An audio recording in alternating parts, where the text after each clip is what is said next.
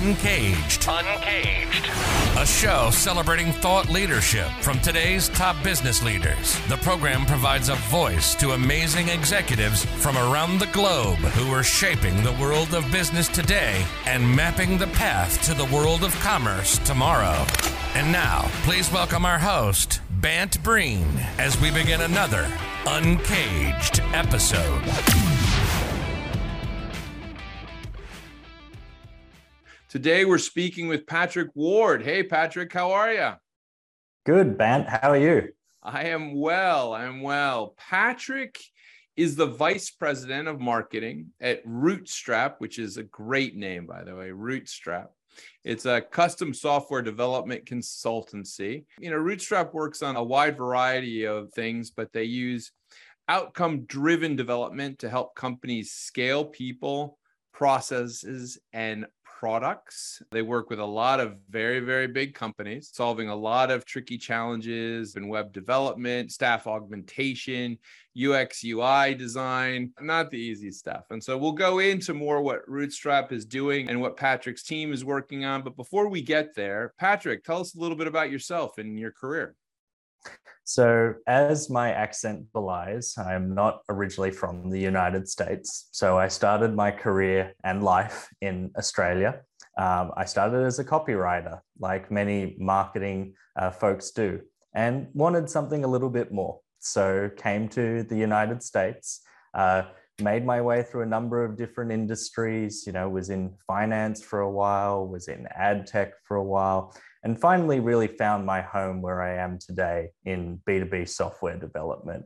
And I think the thing that gravitated me towards this particular type of marketing is that unlike other forms of marketing that might be a little bit more transactional, when you're dealing with such large sales, you know, sales in, in the realm of $100,000 or more, you mm-hmm. can't be transactional. You have to be relational. And, and that was mm-hmm. always something that stuck with me. It was very aligned with my philosophy and ethos. And, and that's where I find myself today. So, relational Rootstrap. Tell me about what you guys are working on right now at Rootstrap. So, as you mentioned, uh, we do a little bit of everything. And really, when I look at the Rootstrap of today, it really is about two areas. Obviously, the standard offering of app and web development is very solid. And we do a mm-hmm. lot of that. We do that for clients like Masterclass, where we join them at a very early stage and have since been part of their meteoric rise to an enterprise valuation. You know, that mm-hmm. that type of story is, is very core to Rootstrap. But I think what excites me even more about Rootstrap is how they're positioning for tomorrow. Because when we look at the work we do, we understand that software development is going to be disrupted, right? There's already an increasing commoditization of the service. You look mm-hmm. at low code, no code platforms. Um, you look at all these other areas that can potentially disrupt the model of what we're doing. And we're not just going to sit around and take that, right? The way we approach it is how can we be at the forefront of the technologies of tomorrow? And this is where we invest through an incubation studio where we test those emerging technologies. Most specifically, recently we've been doing machine learning and blockchain. And through our experimentation, we are able to come up with actual solutions that deliver business value for our clients. Because I think that's one of the things that I've seen throughout my entire career in technology is that you get a p- bunch of people who throw out the buzzwords. They think like, oh yeah, like that, you know, thing will come in 2030 or driverless cars or you know ai is going to steal your jobs and all these like you know bizarre you know eye-catching headlines. But it's not really pragmatic right? It's not really helpful to the business executive of today. The business executive of today wants to know okay like it's cool to know where the future is in 10 to 20 years but i've got to really think about what's coming in the pipeline you know 1 to 2 years from now. And that's where I think that the rootstrap of uh, how we're positioning our incubation studio really lends um, you know a lot of credence to that offering. You know we're able to be that strategic consultative partner saying like okay you're in this industry. Here's the emerging technologies you should look out for and here's the ones that perhaps you know are less applicable to you Um, I love that. I love that, yeah. Patrick. And, you know, I guess the follow on question is pretty straightforward. So, of those areas, you know, what has the most promise? And in those areas, what should people be thinking about? See, the funny thing here is this is where I'm a bigger believer in blockchain. And I understand that a lot of people are seeing the hype around, you know, or the hype and crash, if you will, of things like NFTs. And mm. what I would argue is when people look at that, what you are seeing is something similar to the dot com bust, right? The dot com bust didn't kill the internet, it just filtered out a lot of the not useful applications. Mm-hmm. So when I look at a world like NFTs and blockchain, where I get excited, funnily enough, are about the boring areas. It's about supply chains, right? We've heard a lot about supply chains out of the pandemic. Imagine if you as a consumer could know exactly where a product was sourced from, exactly the parts it was made from, know exactly where it is on its transit journey to your destination, and even know right down to the location is it outside your house? Is it in a vestibule? You know, if you're in an apartment complex, like that level of specificity. And that might seem boring. It might seem, you know, mundane. But if mm-hmm. you think about it, like that, those are the types of applications that are really going to power the commerce of the future. Because yeah. I'm sure as anyone who has purchased anything on Amazon knows, it can be frustrating to know, hey, is my product being sustainably sourced? Is my product even going to reach me on time? Did someone take it? You know, did it actually arrive to me or is it still stuck in a warehouse somewhere? You know, these sort yeah. of things really do matter to consumers. So I think that's one thing that I'm excited about. I think on the side of machine learning, it's really I've seen too many times people go quick to this headline of like AI is going to steal your jobs. And the one thing I want to advise people is no, it's not going to steal your jobs. It's going to take the parts of your jobs that you hate.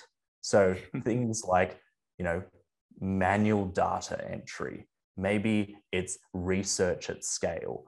And the way that you should be thinking about it is what are the parts of your job that actually excite you? What are the parts that are creative? What are the parts that are actually intrinsically human? Because yeah. I would argue like those are the ones that you want to be doing more of. Those will give you more purpose and fulfillment in your job. And then you can use AI as a supplement in order to take some of that grunt work. The thing I use as an example here is something that many sales and marketing teams dread CRM updates, right? Mm. We all know that we have to do it. We all know we need data to make those decisions. Yeah. But no one likes doing it. No one likes right. updating Salesforce or HubSpot. So think of how AI could actually help you do that. You know, maybe you don't have to spend four hours on a Friday afternoon. Maybe it's literally two minutes. Yeah, or maybe it's done well. I mean, I think the biggest challenge with all of those types of CRM systems that you're highlighting is there's so many human mistakes in them, incompletions that really then challenge the quality of the data outright. It's a frustrating thing for almost every organization. And I know that, you know, organizations, we've gotten better over the last several years in how we administer it, how we manage it, how we track it. But anything that machine learning could do to help is always going to be a good thing. And you're right. There's that natural fear that humans have, I suppose, driven by Hollywood. But the interesting thing I think that you're highlighting, and I think the thing that ultimately is challenging for humans, and we don't necessarily want to say this, is as much as we hate the mundane and we don't want to do the mundane, the stuff that humans are better at is kind of hard stuff right? You know, the idea of basically non-linear reasoning, the idea that really drives creative ideation or strategic thought, that's hard. right? And so I think the challenge will be skilling people, right? Skilling people so that they get even better, more equipped to doing that stuff too. That'll be exciting. Yeah, and this has always been something near and dear to my heart this idea of alternative education that really kind of was really thrust into the limelight because of the Mm. pandemic. Because Yeah. what we saw firsthand was essentially a bunch of college students being thrust into Zoom University and, mm. and realizing that they were getting a subpar product for a very expensive fee. Yeah. And that was something that was really pleasing to me because I'd always felt that a good university experience is beneficial. But there's a lot of universities that aren't doing that. And they're just banking on the fact that, hey, four year degree is exactly what you need to succeed. Yeah. And suddenly now we're seeing more alternatives come out. People are realizing, hey, maybe. You know, it was so funny that you say that. So my oldest son is a freshman at university and he's quite gifted at mathematics and computer science and he's been doing it since he was a little guy. And he got offered a job at Google that was like better than any job he's going to get coming out of college. And I was kind of going like man, I don't know. you should just take that internship and go.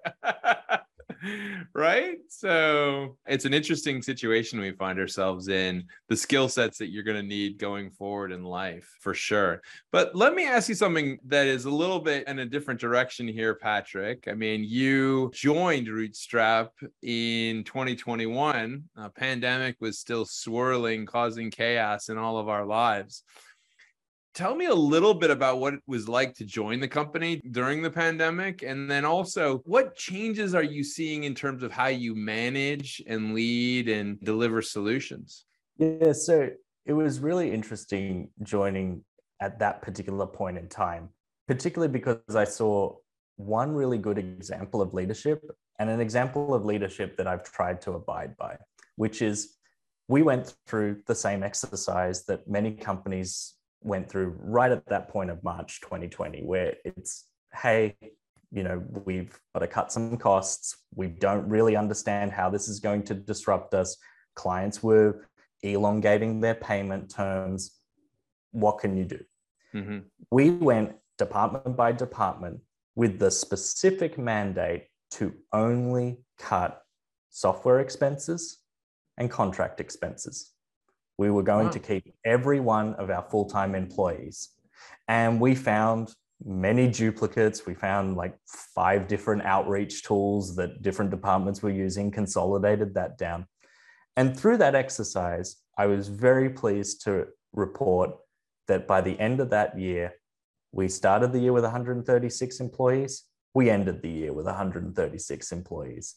And Wow. that was a real testament to prioritizing your people rather than, you know, short-term, you know, solvency, if you will. Fast forward into 2021.